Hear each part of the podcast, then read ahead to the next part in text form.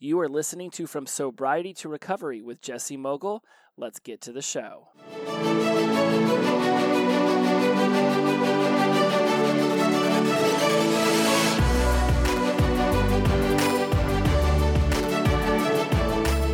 Welcome back, everyone, to From Sobriety to Recovery. I am your host, Jesse Mogul, and today is Valentine's Day. Wow! And the crowd goes wild. I'm not sure if this is a Hallmark holiday. I'm not really sure. Uh, I know that there's some St. Valentine's Day massacre I remember hearing about a long time ago. I know that there's some like 15th century monk or something that um, did his thing, and maybe that's why we celebrate uh, Valentine's Day. Regardless of why it's so popular now, I really think it's an awesome day to tell everybody that you love that you love them. And I think that it's a super special day that should be honored regardless of whether it's been you know turned into a commerce driven holiday or not which let's face it um, doesn't everything in this country at some point turn into a commerce driven holiday? I'm surprised flag day isn't bigger just so they could have a reason to sell a hell of a ton of american flags. Like like arbor day you should you think there would be people in the streets selling little tiny trees and everyone would just go around and plant trees. Um, the reason why i am shooting this on Thursday, I normally shoot my podcast on Sunday night and then it releases on Monday. And so, for those of you who are listening via the podcast, let me fill you in on what's going on right now. I'm on my Instagram account from Sobriety to Recovery and I'm shooting live because it's Valentine's Day and this is a really special day for me. And I really wanted to get the emotion that's raw and vulnerable that I'm feeling now and get it out there for those who are interested in listening to it. Because today is the 12th anniversary of my mother dying. And dying on Valentine's Day, I always thought was, you know, I think I've used the word apropos a little bit too much today. And I'm not even really sure I know what that word means, but it just seems like the right word for this situation. Um, my mother was an amazing woman. Um, I remember, I remember knowing in my 30s that really I became who I am because of her, for better or for worse. But I remember, I remember uh, telling her once in my early 20s that I became who I was because of me and that she had nothing to do about it.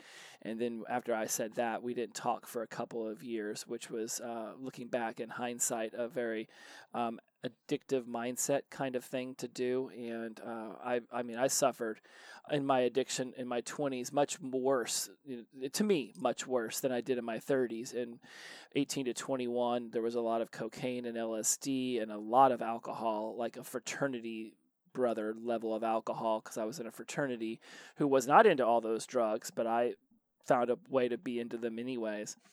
And um, I left Ball State because I couldn't handle.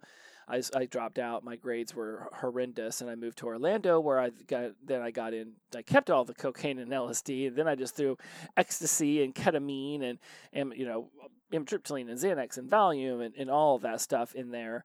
Um, the only thing I never got into was, crack or heroin or, or meth, and that's just because of, of, all of the things I knew about it. I just knew it was bad, and I really liked the mind expanding drugs, and that drove a wedge between uh, me and a lot of my family members. Uh, but let's specifically talk about mom. Um, Theta Delta Chi at ASU is what Mindful Architecture just said. Then you understand. And so, for those of you guys listening to the podcast, keep in mind that since I'm doing this Instagram live, I'm going to be really informal here. I'm just going to be conversational because unlike my other podcasts where I do a, um, some teaching, this is really just me wanting to get this story out because I've talked about it so much in the podcast and I've never really dealt with it as far as you guys hearing it. Um, I keep saying I'll talk about mom some other time. And, um, you know, my mom got Crohn's when I was eight years old, and, and that was in 1984. We had left Florida, where we lived in this house that was specifically built for us in this beautiful neighborhood called Bay Hill, Bay Lakes, and it ultimately turned into a very rich, amazing neighborhood down the line. But at the time when we moved into it, it was just a normal suburban neighborhood right outside of SeaWorld. And um, I guess looking back on it, it was always going to grow bigger. But now Bay Hill and Bay Lakes, like Tiger Woods and people like that, live there. We don't live. We would never have lived in that side of the neighborhood, anyways. We were definitely over where I don't know normal people would live. Uh, but it was a beautiful, beautiful, beautiful house. Um, there was a lake with alligators in it. I've got pictures of my sister riding turtles the size of baby hippos. Um, snakes in the backyard, things that other people may have been afraid of. Uh, I wasn't. I remember loving playing in that lake. Uh, I remember us having to put a fence up in our, around the house so the alligators would stop trying to get into the hot tub. And we loved this house, but then my dad decided to move us to Indiana so that he could um, own car dealerships there. And that was the beginning of the end for my family because uh, I think mom already had Crohn's living inside of her. But once we moved to Indianapolis in February of 1984 and showed up with you know three feet of snow, uh, we couldn't move into the house yet, so we got stuck in this really shitty Ramada Inn uh, with horrible room service. And mom got sick within a week and was in the hospital, and dad was leaving my sister, and my, my dad was leaving my sister and I in the Ramada Inn. Hello, hello, Jen. Um, just saying hi to some more people on Instagram Live. For those of you who are listening to this via podcast, I will try to not do that too much, just so that you don't feel left out. Um, so back to the Ramada Inn story. It was a horrible, horrible situation, and um, we were in that uh, hotel for about six to eight weeks while my mom was going through a series of surgeries that left her scarred for life and um, you know I've got some horrendous stories. One time I went to the hospital to visit her, and she sat up to give me a hug, and her belly had just been surgically operated on, and her and it, the stitches released, and everything inside her body came out in front of me, and it was um, pretty pretty ridiculous uh, looking back at it and thinking about what I, I, as a child, had to witness from my mother uh, within the first 18 months of having Crohn's from 84, uh, February of 84 through 85.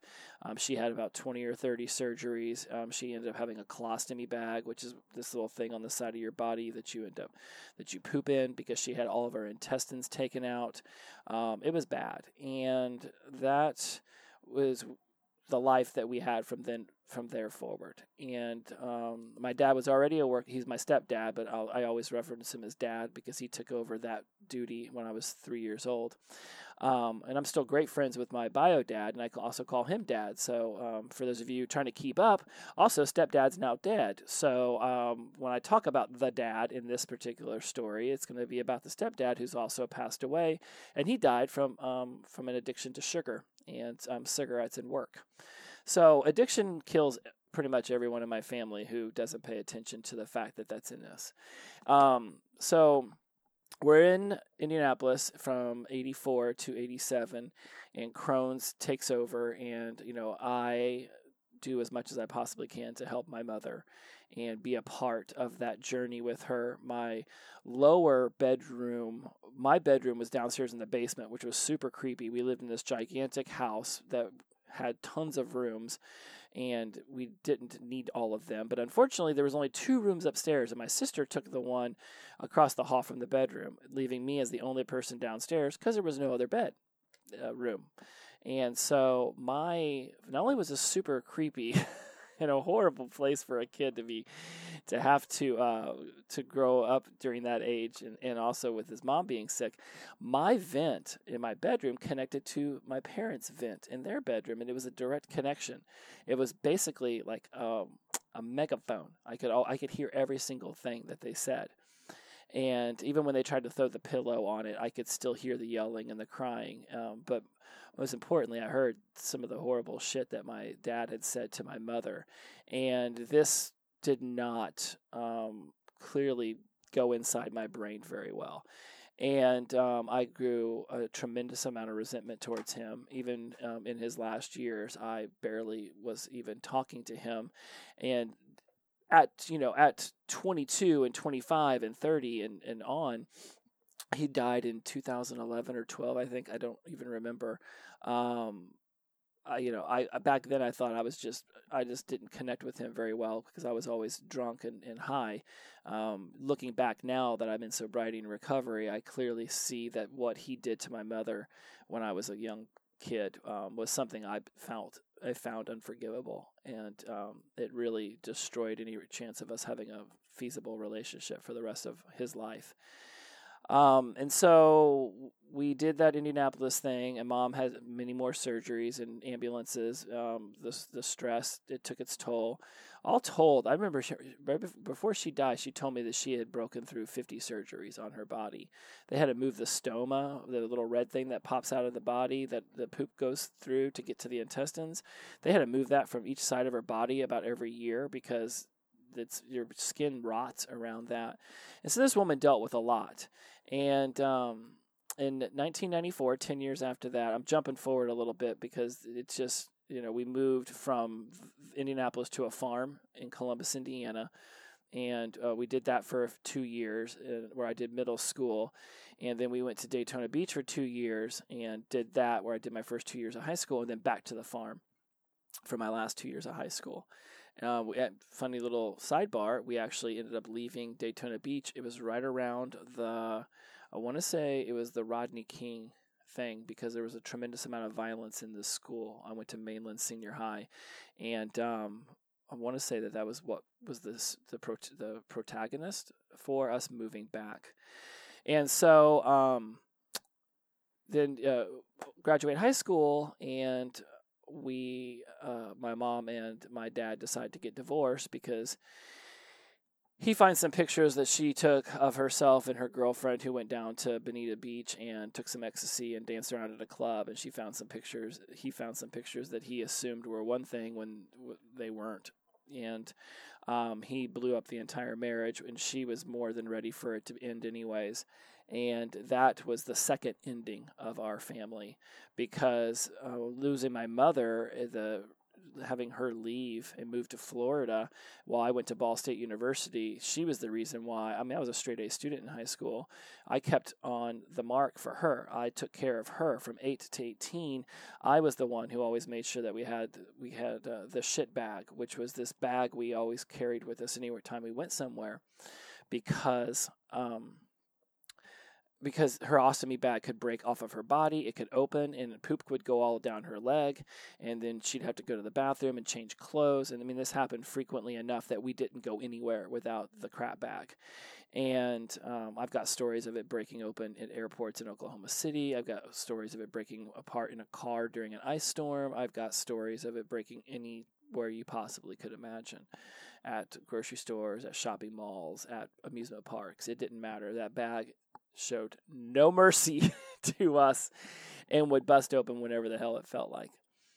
And um, and this is all going towards the, the me being an addict because um, you know my dad would say that she had got into drinking um, while we were in middle school, and this could have been true. I'd come home a lot, and she'd be sleeping in the middle of the day, but I just blamed it on Crohn's, and so I'd make dinner, I'd get some things ready. Um, her bag would break open, and and poop would go all over the bed, and her and, and dad would get into a huge fight, and he'd storm out, and she, I'd hear her crying through that vent, and I'd go upstairs and I'd take all the sheets off the bed with her, and you know I'd do the best I could as an eight to eleven year old to um, make her um, feel okay with that. Um, even when we moved to the farm and down to Daytona, when that would happen, I would still step up and come in and help her because it just seemed like the right thing to do. Uh, I took on a lot of responsibility that most kids would not understand and think about. But it's you know it's what the way that the cookie crumbled on that, and that's fine and all. But now I see the damage and that it did to me. And so when mom and and, and dad divorced in the summer of '94, um, I immediately took to marijuana. Got stoned the first time. I graduated high school June 4th, 1994. I was stoned the very first time June 15th, 1994, which was my 18th birthday. Um, I went to a Pink Floyd concert, sat eight row center, and got high for the first time. The first time I got drunk was at a Pearl Jam concert, March 24th, 1994. Um, and that was while they were still together, but looking back at it, a while ago, I figured this out that the marriage was already um, breaking apart. And then I took LSD for the first time the uh, July 9th through the 11th at Grateful Dead shows at Deer Creek. And then I went to college, and that was it. I mean, all of a sudden, my roommate's dad was making LSD, so he'd go he'd go down to Seymour, and or was, was it Franklin? Go back. To, he'd go down to Franklin and come up with a Bible, which is hundred sheets of acid, and he'd hook me up with fifty sheets of it, and I'd go and spread it all over Greek territory, and I'd take three hits and go to frickin' um, uh, history class and be tripping my balls off sitting next to you know uh, Bernie and, and and Button and some of these people, and uh, my addiction just took hold. Double you know double shots of vodka before I went to the fraternity house, blacking out and passing out there, waking up with marker all over my face because these are 18 to 22 year old kids who don't have any more emotional intelligence than I had. So, what was I going to expect from them as far as helping me not become an alcoholic? Most of them were showing signs of alcoholism themselves, regardless of how much they chastised me and tried to push me out of the fraternity because they knew that I was into this stuff. They still, they, they were, everyone was doing their, their own addiction thing, right? Like if you've listened to any of my episodes on the podcast, college, that world of college, is the best place for an addict to, to hide because everyone does addictive kind of things. You know, the people overeat, they overdrink, they use too much drugs, they sleep all day, they party all night. You can hide there. No one even knows. No one even cares. In fact, the more you drink, the more friends you have because you're always down to party. And so, um, mom and I's relationship was rocky at best and from 94 um, to 97 whenever i was really using heavily at ball state. Um, you know i'd say pretty much it was rocky for the rest of her life um, until she died in 2007 uh, again if you guys wonder why we're talking about this today is today's my mom's 12 year um, um, anniversary of her death and yesterday was my 25 months of uh, being sober. And so, um, 25 months of sobriety, the day before my mom's 12th anniversary of her death seems like a really good time to have this conversation with you guys because we all have reasons that we became addicted, right? I mean, you know, my brother, who was raised by my biological father, saw addiction in the bloodline and knew that he was prone to it. So he chose not to drink before he was 21. Like, actually, did not. I think, he, okay, I think he said like once or twice he may have had a beer or two, but thank you very much, Mindful Architecture. Um, she just gave me a thumbs up. Congrats to those of you listening via the podcast. And my brother knew that there was an addiction problem in the family, so he didn't turn to um, using like I did. In fact, he was a straight A student at a very difficult university called TCU, and uh, he's got a great degree and a great family life going for him because he went the other way. Right, he was raised in a family with a little bit with a little bit more emotional intelligence than I was. I, what could I expect from my workaholic father and my mother who's dying of Crohn's from '84 on? Um, and so I look back at the relationship I had with my mom from 94 to 07, 13 years. And then there was times where we would talk on her birthday or on Christmas, or I wouldn't even call her on her birthday. There was so much internal anger. Um, and I still wonder how much of that trauma and anger is inside of me and uh, haunts me and overwhelms. Um, I have a hard time connecting in relationships. Um, there's a vulnerability I'm not ready to release in them yet. The fear of the this fear of abandonment, this fear of putting my heart and soul into something and having it fall apart on me. Um, these are things that are there because of what my mother, you know, put me through, and whether she she didn't mean to, guys. I mean, no, know, everybody's doing the best they they can with the resources they have you know, I'm a master practitioner of a practice called neurolinguistic programming, which is basically therapy and psychiatry um, that's been you know simplified so that we can understand neuro, which is the which is the brain and the pathways of the brain, and uh, linguistic, which is the language and um, programming. So it's it's like how the mind uses language to program itself, how the mind is programming itself, and has always been programming itself, and um, through NLP, I've learned that she did the best she could with the resources she had, and that you know from zero to seven, as we're as we're being imprinted and implanted upon by the adults around us, our parents, our siblings, people in school, we're just we're just taking all this stuff in, and it's just being put in, and it's being stamped on us, and we're we're, we're recording it, and we don't even know we're doing that, and then from seven to fourteen, we're mirroring and matching. So we take this programming that we had no control over that we didn't even know was being programmed into us. And now we start to mirror and match it back out to the rest of the world, and we're still being imprinted and planted upon. So at eight years old, my mom gets this disease, and I see, you know, dad work really hard to provide for the family but give us no love, all of a sudden I see that in me all the time. All the time. I will work my butt off. I will work my butt off and ignore my relationships and not call my sister and not call my bio dad. And I, I will, I, I will sacrifice everything for my career. I will sacrifice my own happiness to get the public speaking off the ground, the life coaching, the helping others. It's it's to my own detriment, and it's something I work on on regularly. You know, I I do life coach people, and it's amazing to see them have these tremendous breakthroughs. Uh, but it cannot be lost on anyone that even the most talented of all people, let's say Tony Robbins, he's one of the most famous life coaches who uses NLP. Dude's got problems. He's got 99 problems, and something mine might not be one, but I can promise you he still has problems. I doubt it's communication because the guy seems like a master communicator, but at the same time, everybody has problems. Problems are like water coming through a leaky boat. No matter how much you shovel them out, another problem comes. No matter how elevated you are, more water comes into the boat.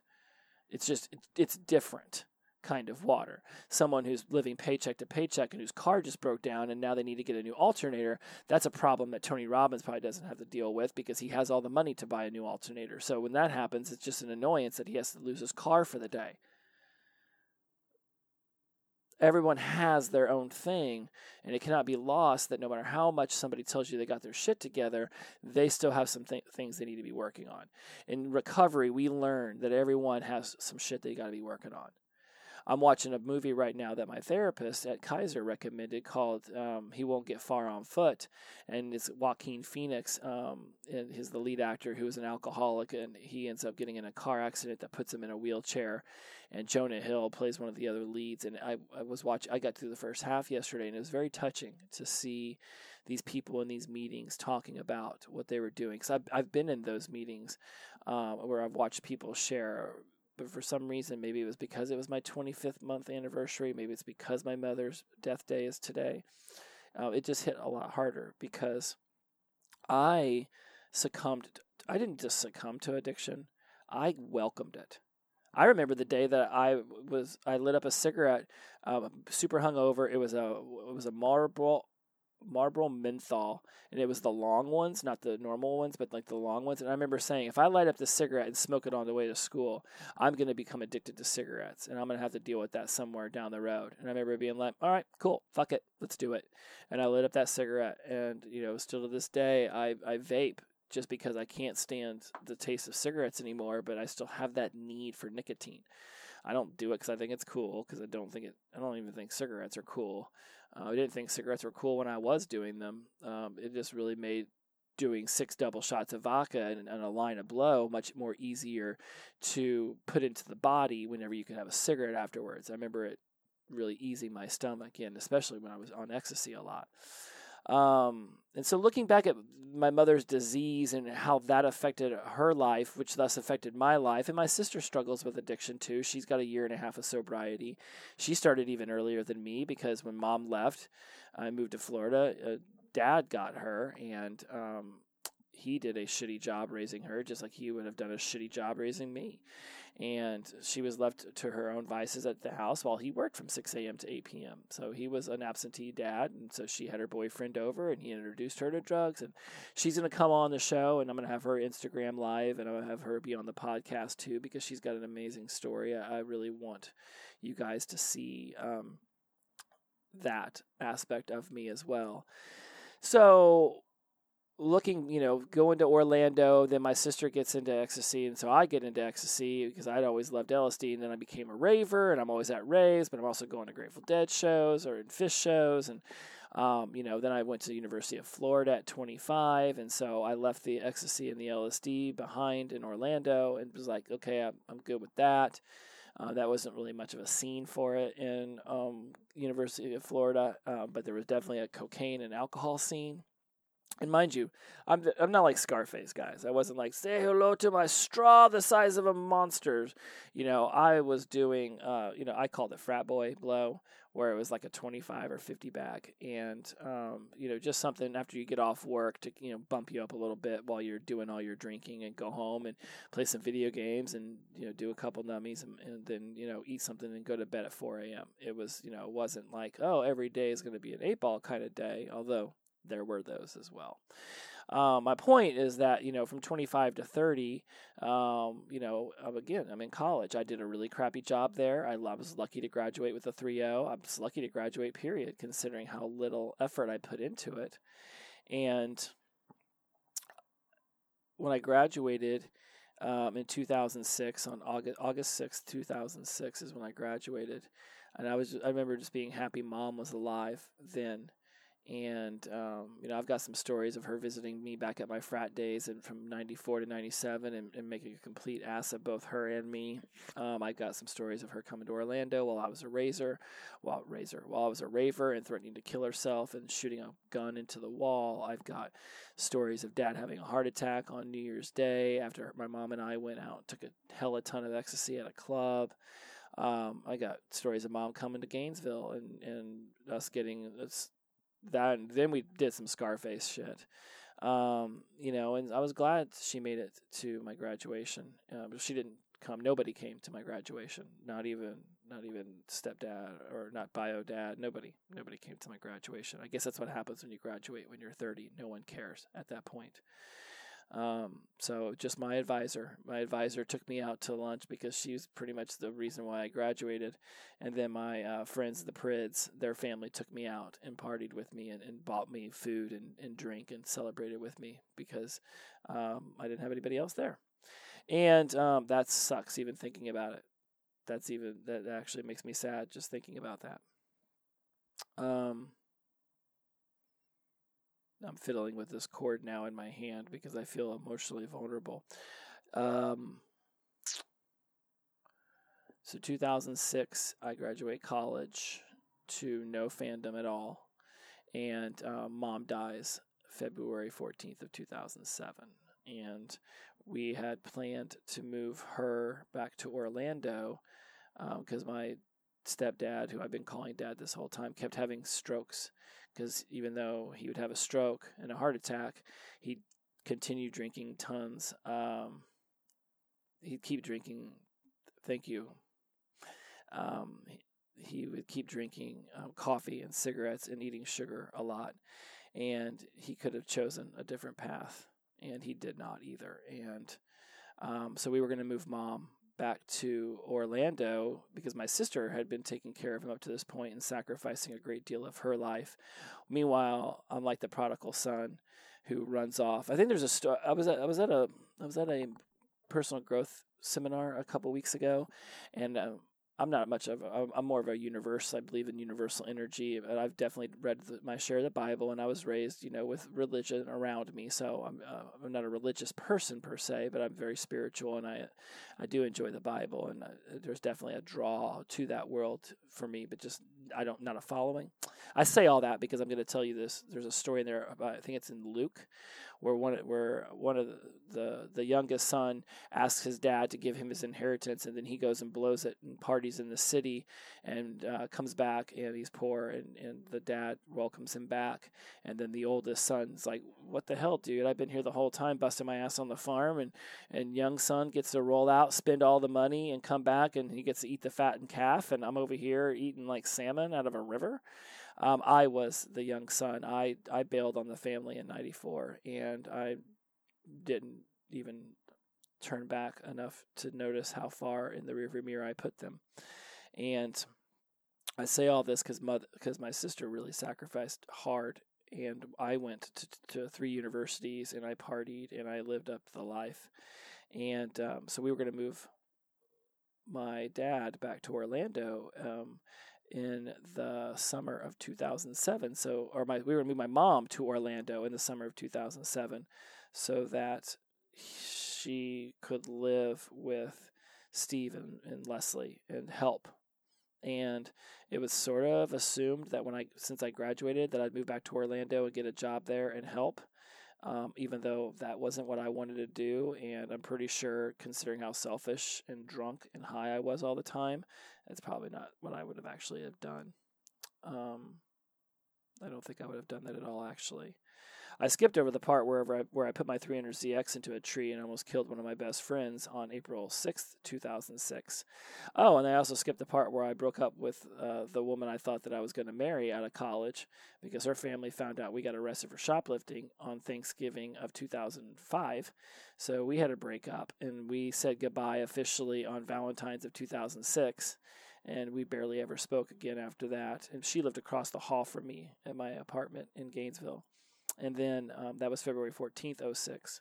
April 6th, 06, I put my car into a tree and almost killed my friend Amber. And then I graduate um, August 6th of 2006. Lots of sixes here, if you haven't noticed. And um, then mom dies on Valentine's Day of 2007. So that was not a really great year. The the from February 14th 06 to February 14th 07 was really uh, was really a shitty time. Yes, I graduated college, but no one really cared. And um, so when mom died, I rem- I remember trying to keep it together at work and thinking that I could I was I was the shift lead at a restaurant called Bonefish, and I got a phone call from my cousin Misty, who's never called, who had never called me before and has never called me since. And, and I knew when I picked up that phone that things weren't good. But mom had gone to the hospital so many times and ghosted us for two, three weeks, and then would call and be like, "Oh, I was in intensive care for the last three weeks. They thought I was going to die, but I'm alive, and I'm drinking tequila and I'm hanging out with my two dogs, Jose and Pepe." And um, she loved those dogs. And um, yeah, I just remember when she died, there was a sense of relief that I wouldn't have to be responsible for her anymore, that I wouldn't have to wonder where she was. I wouldn't have to think about what she was doing. I wouldn't have to worry about her health. I wouldn't have to move to Orlando. Um,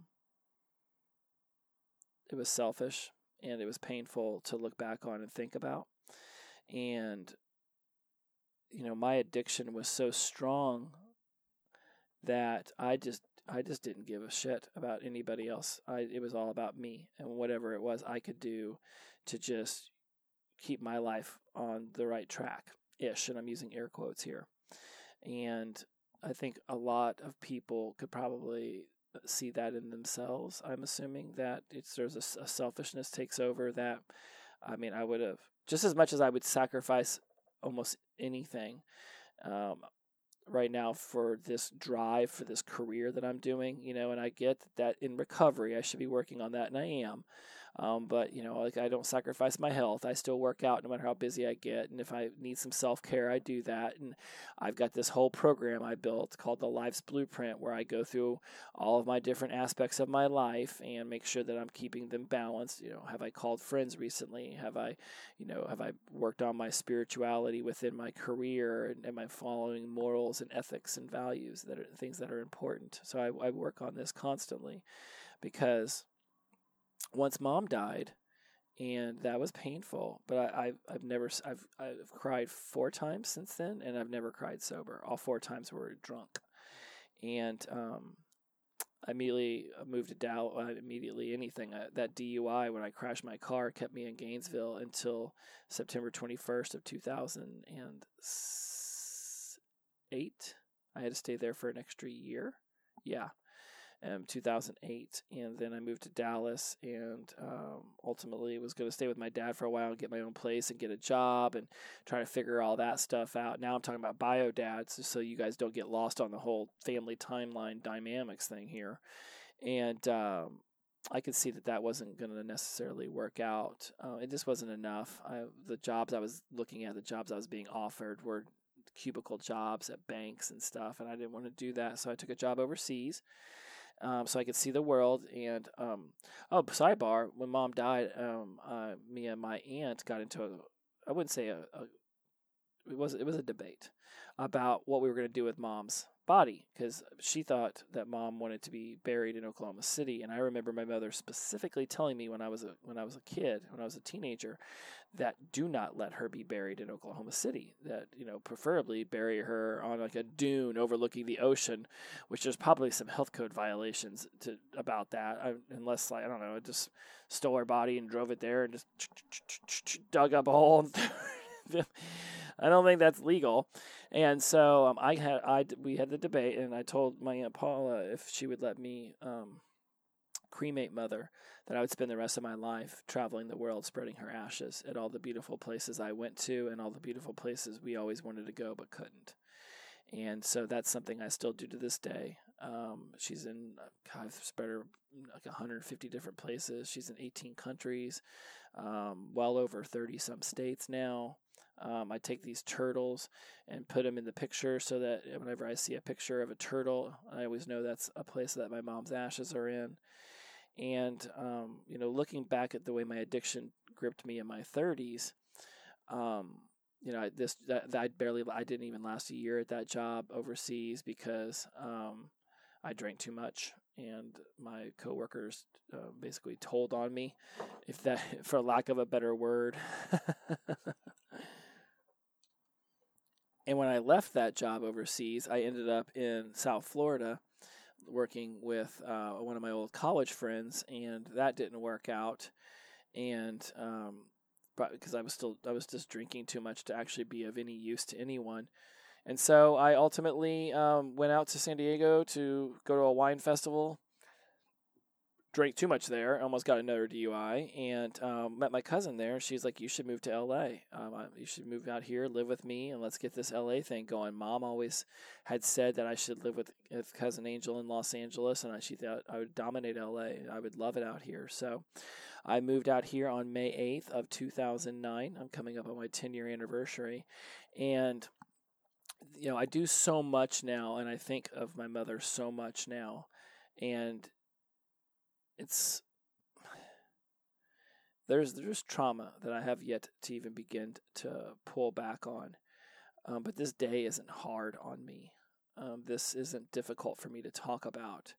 I mean, it's vulnerable, and there's certainly times where I feel a little weird discussing it.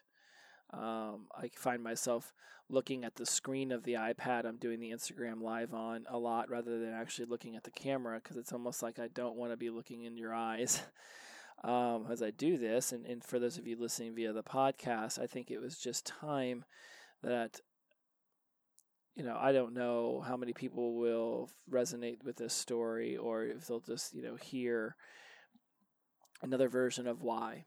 And, you know, we all make choices. We all make the decisions we made. I can't blame my behavior on my mother. You know, I can't say that, oh, had she not done this, this wouldn't have happened. But for years we did. For years we blamed both mom and dad for that divorce and, and for tearing us tearing the family apart. And I do honestly think a lot of things would have been completely different had they stayed together. I know my sister wouldn't have gotten into alcohol and drugs her freshman year in high school.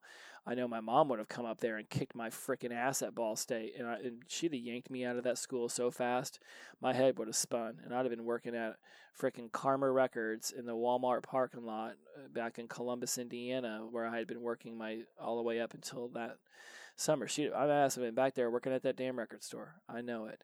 Or worse, she'd have made me start working at a factory and do that for a year or two and tell me you don't want to go back to college. Um, so that's that's the story of my, you know, there's, I mean, look, I got uh, 2,000 blackout stories. I mean, there was a period of time where I was blacking out three, all the time, three, four days a week. You know, I've got if I, if, if I said I blacked out hundreds of times, the the number one thousand would be pissed off at me for not giving it its recognition for that really being how many times that I blacked out, and um, you know it's I've got you know blackout in Indonesia, wake up in Singapore stories, and blackout in the Denver airport. I blacked out in a Denver airport so bad in 2016 that I literally the, uh, it was like I relived the planes, trains, and automobiles movie because I literally got told I couldn't get on an airplane. I don't even know how I got out of the airport, but I ended up on a train. I got kicked off the train because I didn't buy a ticket. I don't even know how I got on the train.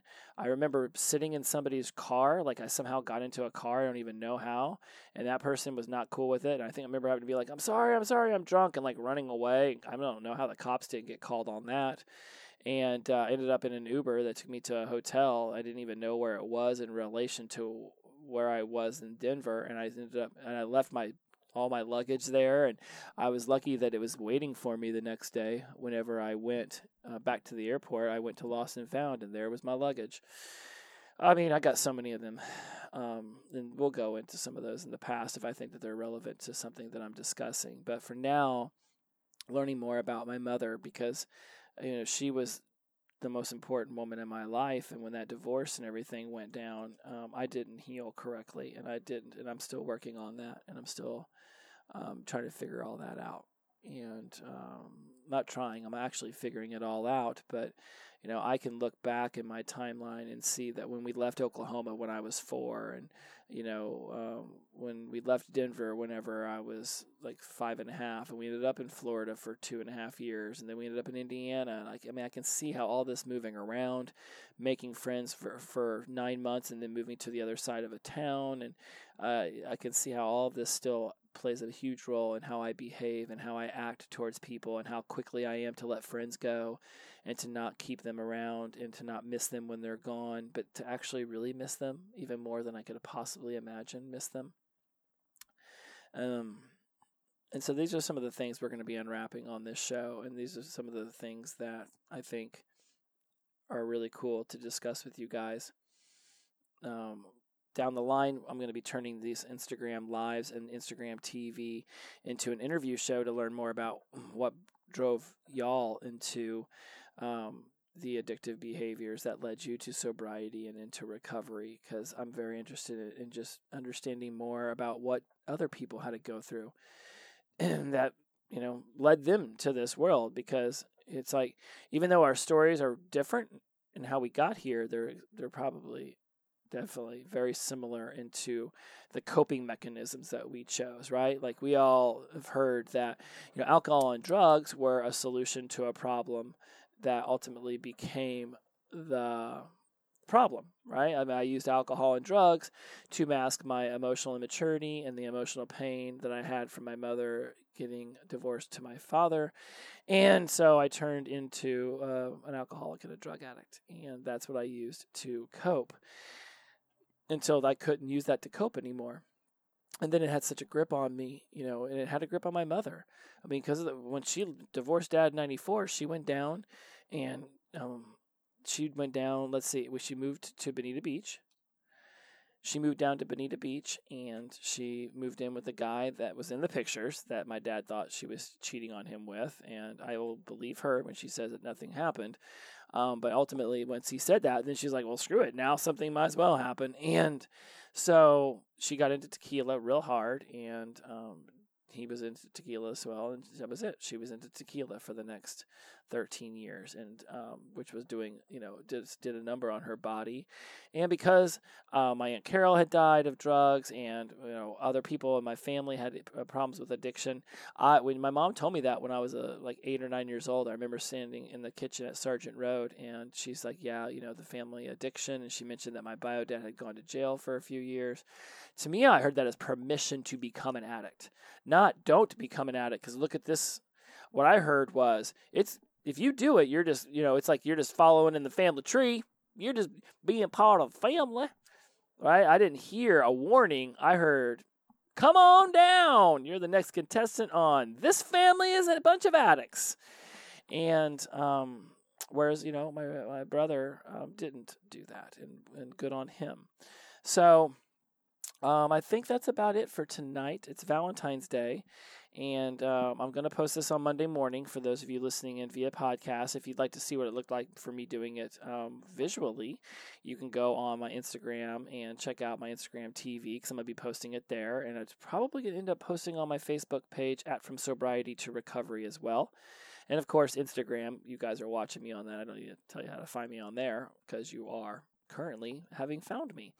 Um, you know, I think as I look back, there. I mean, of course, I, I don't have regrets because I realize that having regrets is, is it's damn near ridiculous because I can't go back and change any of that stuff. Do I think my life would have been wildly different had I chosen not to get so heavily into alcohol and drugs when I did? Absolutely. Do I think that I could have um, done things better? Absolutely. Could I have loved my mother more and, and, and released that anger towards her earlier? Yeah. Yeah, I could have done that um, she had not divorced my dad and stayed and kept the family together, but probably sacrificed her happiness. I mean, those first few years out of the divorce with Randy were great, but ultimately that relationship blew up in her face too. And um, Mindful Architecture saying some really nice stuff to me on here. Thank you very much for that. Um, you know, that relationship blew up in her face as well. And then she was miserable and then she probably wishes she could have gone back and changed a lot of the decisions she made in 94 um, you know my family we couldn't have stopped mom from getting crohn's.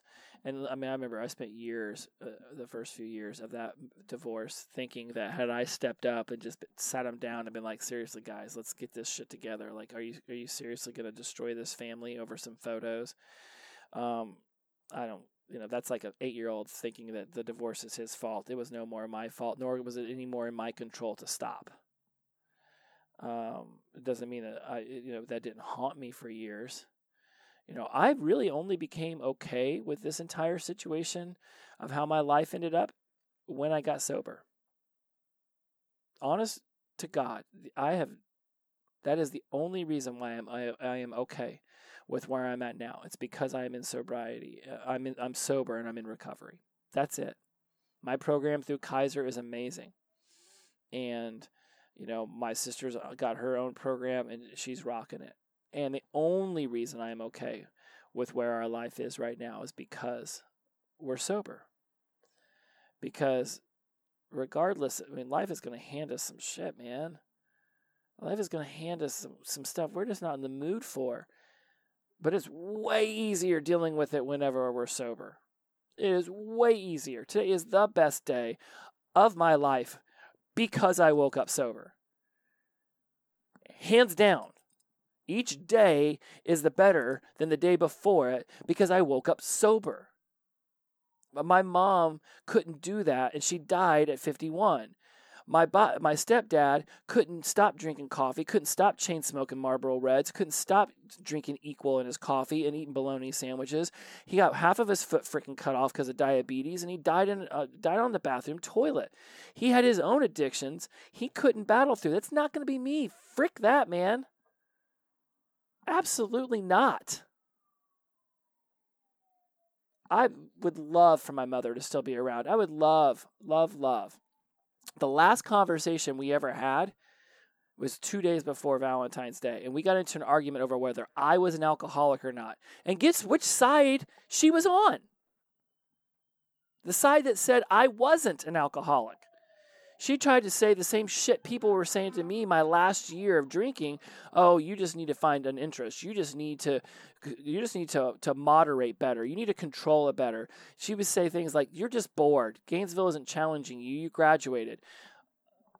Well, yeah, no shit, but that that doesn't stop the addiction there was people who were telling me that crap in 2016 i didn't talk to them for the first year or two i was sober because i just i remember walking away from them being like what the hell are they talking about? Manage it. Well that's a great idea. Why didn't i think about managing my addiction 20 years ago like like they just like they just told me that the earth was round and all of a sudden my eyes were open. I'm like oh what's that up there? That's also the sun. Like like literally they, th- they it's like they thought they were telling me something that was to change my life forever. Why don't you just manage your addiction better? Why don't you just come up with a better hobby? Why don't you just get a better job? Why don't you just be happier? I mean, I argued this with my mother, and it's a shame that two days later she passed away because it had been freaking awesome to be able to to continue that conversation with her. I don't ever think that woman was going to make it into her 60s because Crohn's had ravaged her body. and I definitely believe that you know there's there's an energy force of her above watching out and being like, yeah, get on that sobriety. Because there's there's something that we've realized now, and I say we as a community, that none of that shit that they were saying earlier, uh, manage it better, get better hobbies, you know, uh, get a different job, uh, moderate. Oh, moderation. No, no, alcohol touches my lips, right? Like, let's say this was booze, right? Touch my lips, drink the whole bottle in one gulp. I'm like Frank the Tank on steroids. I'm getting a little, getting a little triggered here because I just, you know, it was a shame, you know, that that's the conversation we had. But I also know now that the reason she said some of that stuff is that if I was an alcoholic, that means that she was an alcoholic. And that she would have to face that within herself and she'd have to ask herself why life hadn't turned out the way that she wanted. Was it because she was laying around in bed all day sorry that she had crohn's? Yeah. Was she drinking it away yeah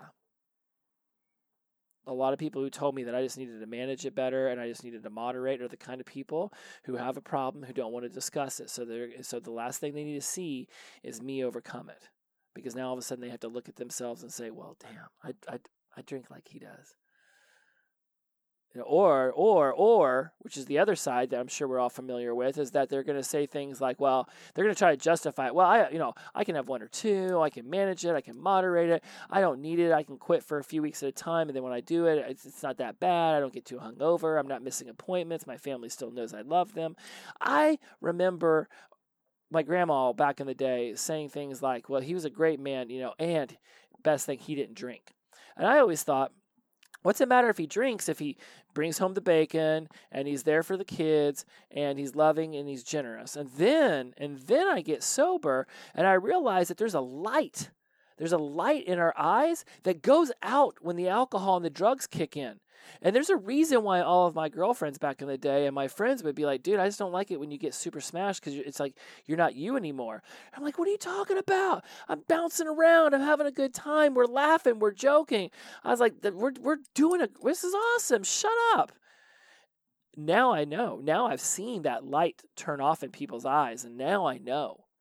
Now I know what my grandma was talking about when she said that the best thing a man can bring, the best thing a man can offer to his family is not drinking. Now, of course, women can do that too, but I mean, she's talking to me. I'm I'm the grandson. She wouldn't have referenced the women, but obviously women too. And so that being the last conversation mom and I had, and, and now having grown and done so much, I, I, would, I would, you know, it would be great to have five minutes to just hug her and, and kiss her and be able to say, you know, I hope I'm making you proud. And I'm, I don't have to hope. I know. I know I'm making her proud. And on Valentine's Day, I would like to send all of you guys out love and compassion and empathy that you have your own story, and I can't wait to hear about them. And just know that if you don't feel supported by those around you, get different people around you. Because one of the best things I have in my life is a support system. I feel like everybody is so happy when I tell them I wear two. I wear two um, chips around my neck. One says two years, and then uh, I put one on the other side that's 24 hours. One to celebrate the longevity, and one to remind myself just for today. So it's Valentine's Day on the Pacific Coast. It is about 6:47 here. So most people on the East Coast are probably finishing up their meals, and um, hopefully that they're spending it with a loved one. And if you're alone, you're not really alone, guys. You're not really alone because you're with yourself, and get comfortable and happy with that. There's a there was a meme on Instagram I've seen a lot that with uh, Jim Carrey saying as soon as you get comfortable and love spending time by yourself is when everybody else wants to start spending time with you. So I could only stress enough that uh, you just get comfortable in your own skin and know that you're loved. And um, yeah, so on this Valentine's Day, just sending out love, sending out love to mom, sending out love to my sister and to everybody in the family. Um, I don't think any of them are paying attention to what I'm doing, so I highly doubt that they're listening to this. Um, but yeah, I think that's it, guys. It was really been awesome for me to share this with you. I did not expect this to become a 53 minute long show. Um, I, I really didn't, but it uh, it can be therapeutic, and it can be um, a growth moment for me. And you know, addiction talk just said something. Uh, it said good point and inspirational man. And I thank you for for paying attention. Mindful architecture. If you're still out there, uh, I really appreciate your support in this too. And for those of you listening via the podcast who've made it this far. Um, you know, much love to you and to everything around you. I'm sure there's other things that I could be talking about, and I'm sure at this point I just feel like I'm a little bit more emotional about this than I thought I'd be. And, um, you know,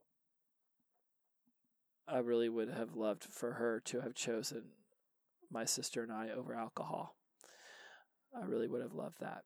And I have no doubt in my mind that there are a plethora of people in my wake who would loved for me to have chosen them over alcohol and drugs. And worse is that the person I wish I would have cared the most about whenever I was using all those alcohol and drugs was myself. And what an amazing journey this soul has been on. Um, what an amazing journey this soul has been on. And the blessing I think I take from this, and I hope all of you can take from this, is that I don't know what we're supposed to learn on this planet, but I definitely know that it's a learning planet. Like I feel that deep inside. Like this is just, this is you know in, in the cosmos of all planets. Like this is very Neanderthal. We're all cavemen, really. I mean, look at the way we treat our, look at the way we treat ourselves and people different from us, and the earth and animals and our food supply and all this stuff. I mean, look at all that. Um, we're a learning planet, and so I don't know what the soul is supposed to learn while it's here. Um, I just know that because I've gotten sober and I'm in recovery, that I'm really going to make sure that I learn everything I can possibly learn. The uh, God, what an injustice that would have been to Jesse Mogul to have died in my bed, suffocating from my own vomit, or in an alley somewhere, passed out, or whatever. What a what a what a disservice to this soul. So, um, because I had enough of that in my family to realize that that's not the way you want to go out. So I love you guys and thank you very much for listening. Happy Valentine's Day. Sending out love. Much, much, much, much love. Um, after all of that, still the most important person in my life, and I don't want you guys to take you know to think anything other. Was my mother, and she still is, and I still wonder um, if there's teachings of hers that I may have missed, and I go back on my timeline and, I, and I'm, I'm making sure I'm picking up all those breadcrumbs because I certainly can say that because of her, I became the man that I am today, even if I had to go through all of those challenges to get here by God I got here. And I think that's the most important thing to remember is that by God we got here. So Instagram Live's giving me the countdown, 30 seconds to go. So that's it, guys. I'm going to peace out on the podcast as well.